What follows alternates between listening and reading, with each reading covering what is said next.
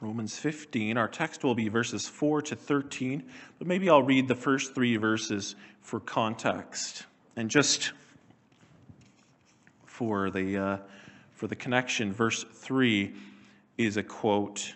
The quote there is from Psalm sixty-nine. So Romans fifteen, we who are strong have an obligation to bear with the failings of the weak and not to please ourselves. Let each of us please his neighbor for his good, to build him up. For Christ did not please himself, but as it is written, the reproaches of those who reproached you fell on me. And here's the beginning of our text. For whatever was written in former days was written for our instruction, that through endurance and through the encouragement of the Scriptures we might have hope. May the God of endurance and encouragement grant you to live in such harmony with one another in accord with Christ Jesus, that together you may with one voice glorify the God and Father of our Lord Jesus Christ. Therefore welcome one another as Christ has welcomed you for the glory of God. For I tell you that Christ became a servant to the circumcised to show God's truthfulness, in order to confirm the promises given to the patriarchs, and in order that the Gentiles might glorify God for his mercy. As it is written, therefore I will praise you among the Gentiles and sing to your name. And again it is said, rejoice, O Gentiles, with his people. And again, praise the Lord, all you Gentiles, and let all peoples extol him. And again Isaiah says, the root of Jesse will come, even he who arises to rule the Gentiles. In him will the Gentiles hope. May the God of hope fill you with all joy and peace in believing, so that by the power of the Holy Spirit you may abound in hope. So far, the reading of God's word.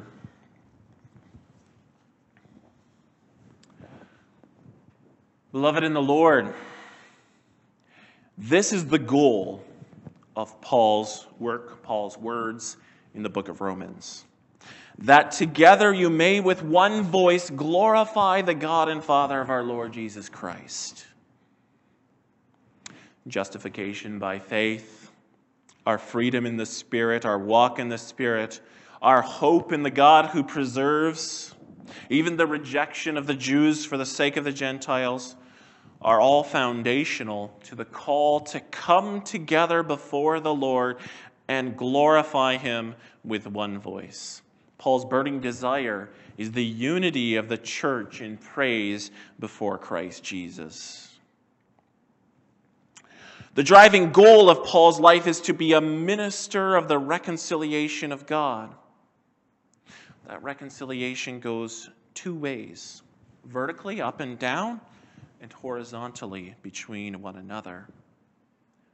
Paul is, after all, a servant of the one through whom God will reconcile, through whom God will reconcile to himself all things, whether on earth or in heaven, making peace by the blood of his cross.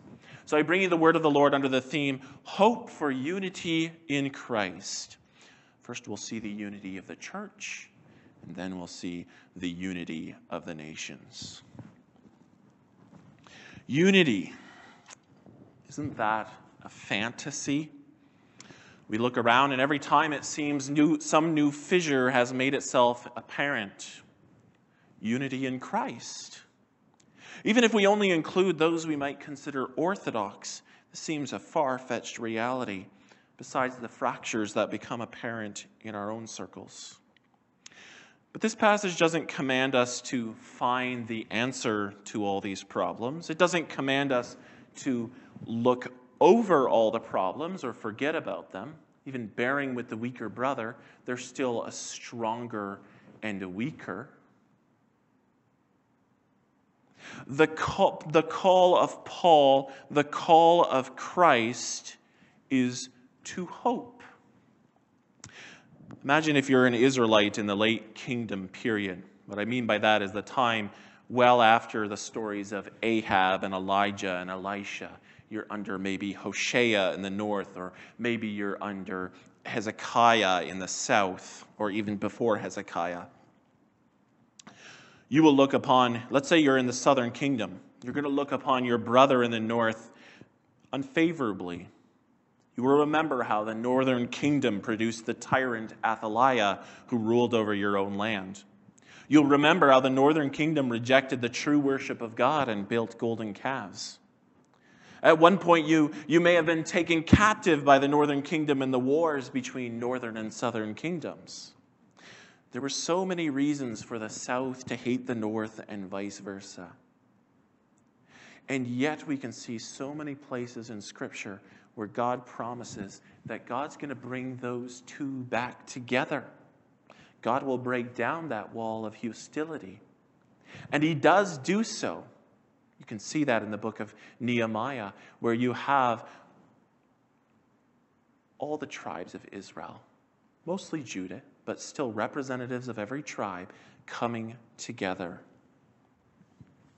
And there are even greater plans that God has for the future. We read in Isaiah fifty-six how God will incorporate the eunuch and the foreigner in Israel. The eunuch, barred from the covenant of worship of God, will receive a monument and a name better than sons and daughters. The foreigner will be accepted at God's altar. Isaiah fifty-six gives hope for a future for the, that the outcasts of Israel, you can think of the ones in exile, could not imagine. I will gather yet others to him besides those already gathered. The people of Israel are subjected in hope for the anointed one who will bring unity. Similarly, we are subjected in hope so that God may continue his work of reconciliation. Our opening verse, verse four, follows the encouragement of Paul in uniting strong and weak in the church. He tells us that the strong have an obligation to bear with the failings of the weak. And so they are like Christ. They bear Christ in that they take shame upon themselves for the sake of their brothers. They give up their rights for the sake of their brothers. And he gives us this promise to encourage us in our task.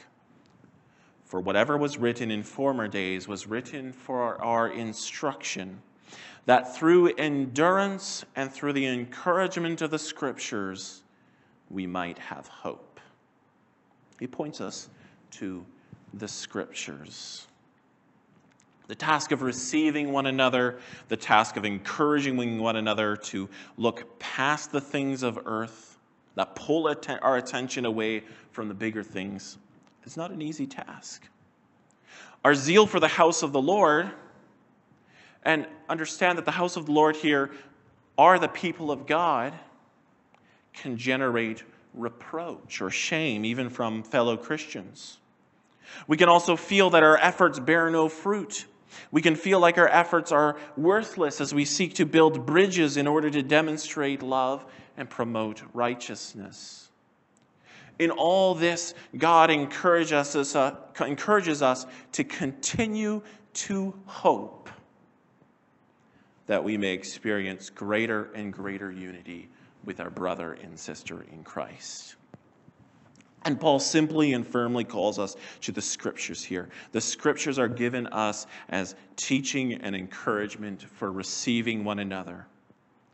We see the patience and the faith of those who have gone before, how God has used the suffering of his saints for the good of his church. And more importantly, we see God's own patience with the saints in their struggles, and we see God's deliverance. And that gives us strength to endure in receiving brothers who don't seem to get it from our perspective. And you can insert a whole host of issues here. This hope leads Paul to express his hope for the church in this marvelous prayer. May the God of endurance and encouragement, that is, the God who produces endurance in me, the endurance to continue to receive my weaker brother, to receive people who are very different than me, the God who gives me patience with my brother's weakness and the strength to continue to encourage him in overcoming that weakness.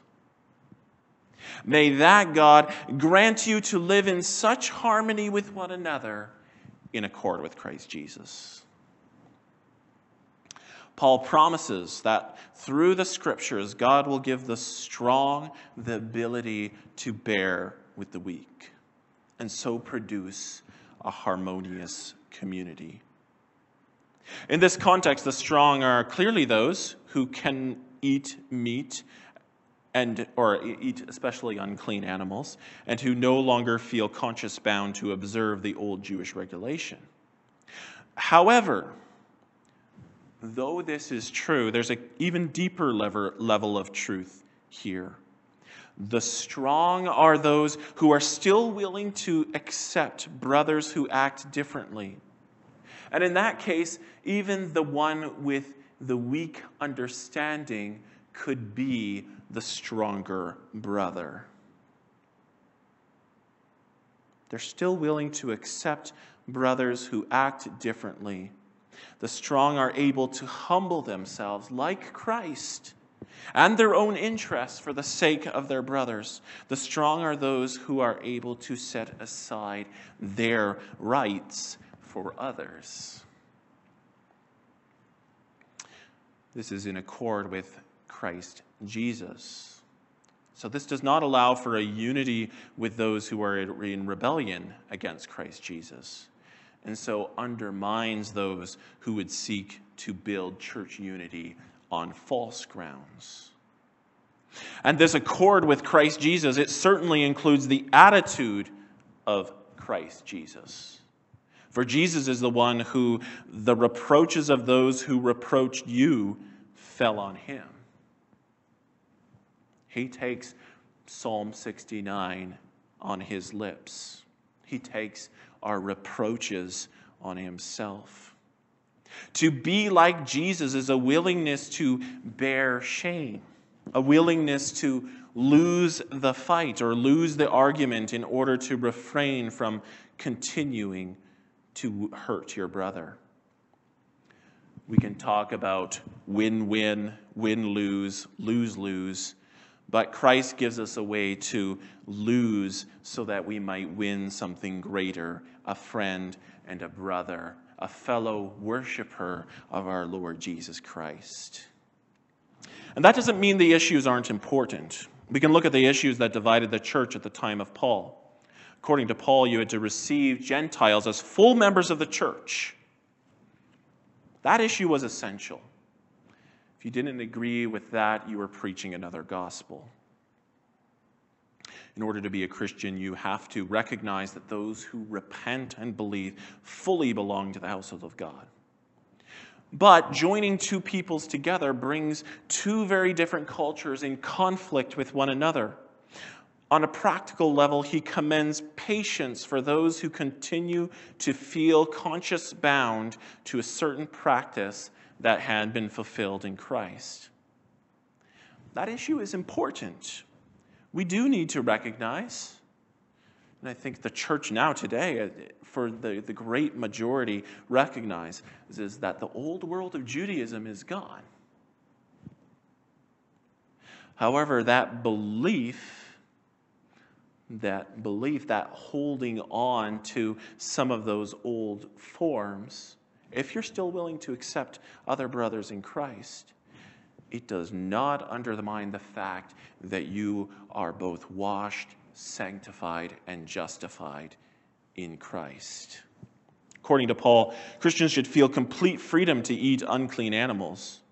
So there's a purpose to, to patience with one another. His hope that is that through a sacrificial approach to our brother on this non-essential issue, there will be an eventual greater unity. The hope is that through patience and a Christ-like attitude, the two groups will eventually reach a similar mind. The Christ-like patience will result in sharing a Christ-like mind. That harmony among the people of God is to produce a people that together may with one voice glorify the God and Father of our Lord Jesus Christ. And that gives us, as it were, the heart of the issue. The purpose is not my glory, my needs, however justified they may be.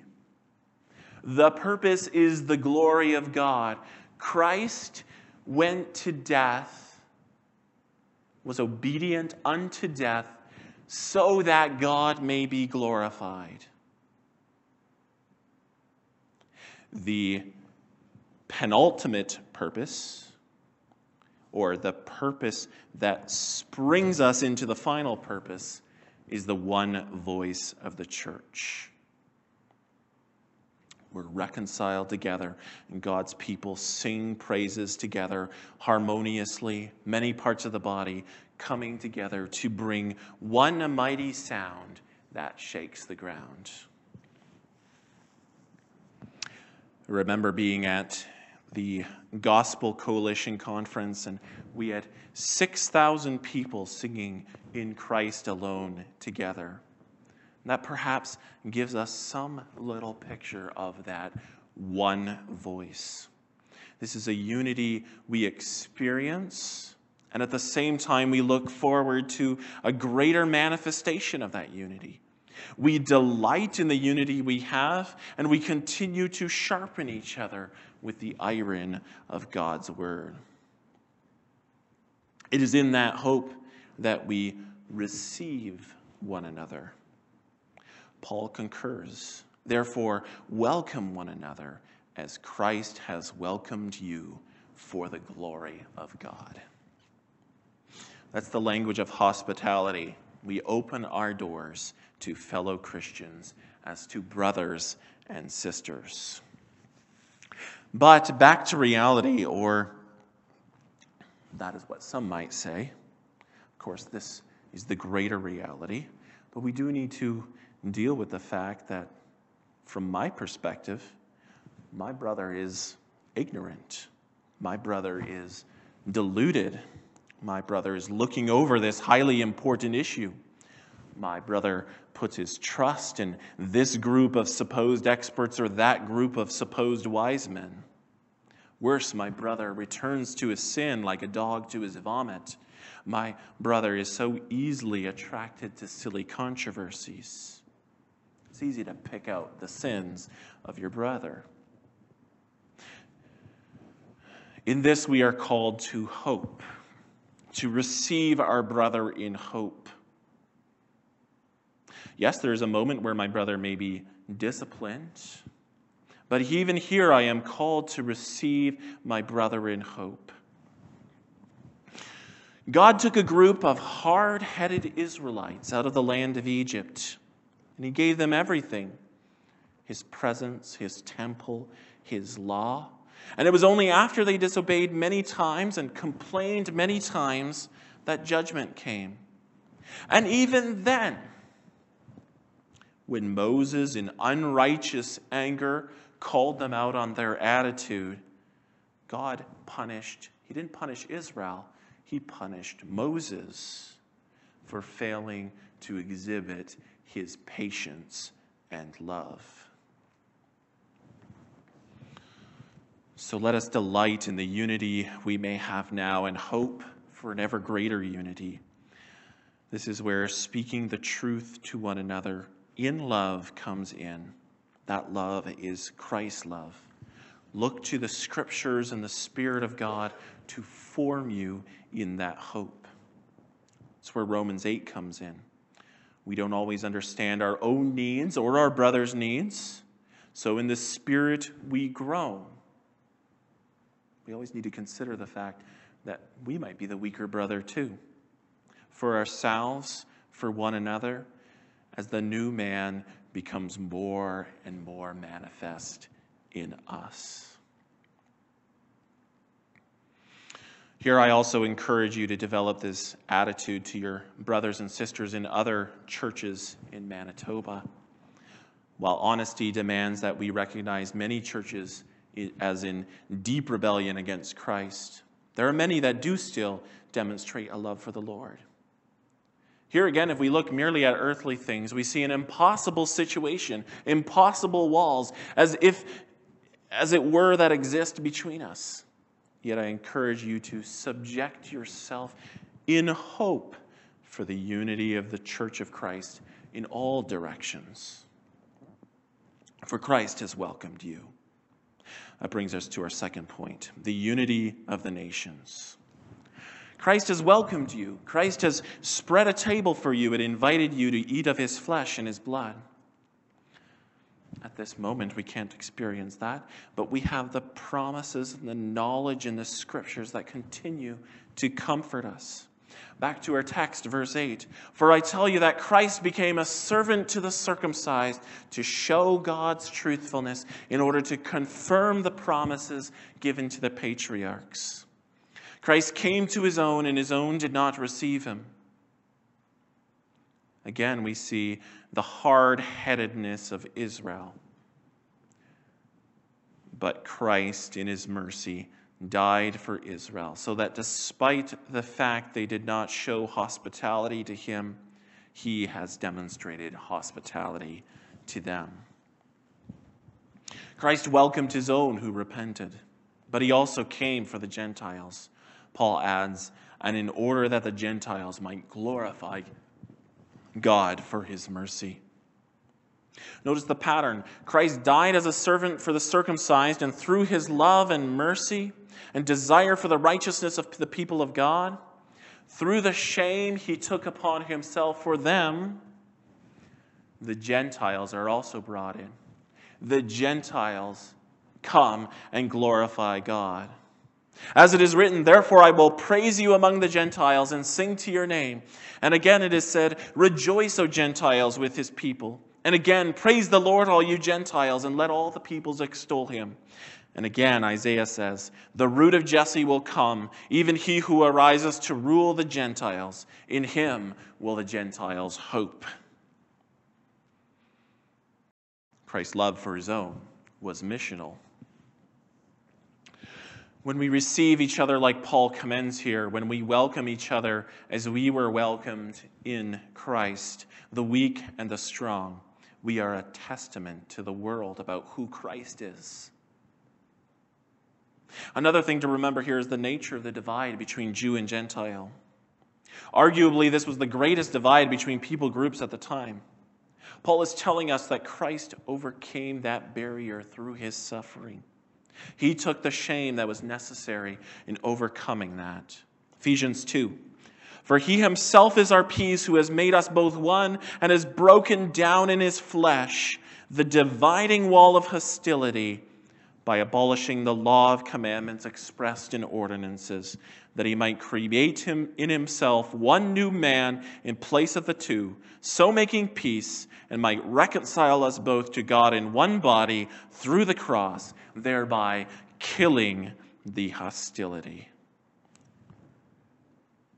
So Christ ended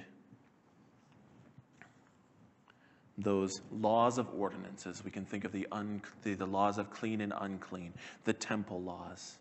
And through that, God overcame the divide between Jew and Gentile. The th- theology of Romans is foundational for overcoming that hostility. If the Gentile is justified in Christ, if he is a son of God, if he has the Spirit, that is grounds for a different attitude toward him, an attitude of love. Think of the greatness and magnitude of God in all this. He is the one who overcame the hostility, and he continues to overcome hostility. The destruction of that wall of hostility gives us hope that God will continue to break down our walls. What are the walls of hostility out there today? There are racial ones, which though they have greatly dis- decreased in the last hundred years, more recently seem to increase almost exponentially. There's urban and rural. There's poor and rich. There's elite and non-elite. The cross of Christ can overcome those hostilities as well. And our greatest tool in this, again, is the Word. To go back to the beginning, for whatever was written in former days was written for our instruction, that through endurance and through the encouragement of the Scriptures we might have hope. We have the Word. Let us study it so that we may be formed, so that we may endure for the sake of our brothers and sisters, and so that we may be, that we may look to sing together for the sake of the nations around us. Paul finishes with another prayer. May the God of hope fill you with all joy and peace in believing, so that by the power of the Holy Spirit you may abound in hope. He is the God of hope. And he wants us to abound in that hope. That's foundational for patience and love and self-sacrifice. Hope for the future, hope for what God is doing on this earth, and hope, the hope that we will be united with our Lord in heaven. Hope on the basis of his eternal word and promises to us. Abound in hope, be filled with hope. The notion of moving to greater unity in the church, the notion of breaking the divide that exists between us and others. And I think of all divides in our society here, not just within the church. It's difficult to fully understand, but if we believe in the power of God, if we've seen the power of gospel, of the gospel, then let us abound in hope. That doesn't mean we're going to see the fulfillment of that hope. Abraham abounded in hope. He didn't see the fulfillment of the hope that he would own the land of Canaan. But it did come. Those who seek to unite with other Christians by watering down the word or to or seek to convert the nations while watering down the word are missing in this important virtue. We might more naturally think of faith, but in this context, they are missing in hope. The hope that is able to be patient in, in slowly building bridges, in slowly, in subjection to the word, talking about what God teaches us. The hope that is able to wait for God to destroy the remaining objections to the gospel. Those who fear to welcome their brother, thinking they will lose something, are also lacking in hope. The hope that through receiving those who desire to submit to the same Christ, we will grow in the mind of Christ so that we will approach him with one voice. God demonstrated in Christ that he desires the reconciliation of all things. We ought to desire like him. We might even say both groups forget the goal of coming together in one voice, and that is the glory of God. The glory of God. Half the congregation is not in any way in accord with Christ. That is not to the glory of God. So abound in hope for the sake of the glory of God, for one another, for your neighbor, that the whole earth may be full of the glory of God. Revelation seven, verse nine and ten.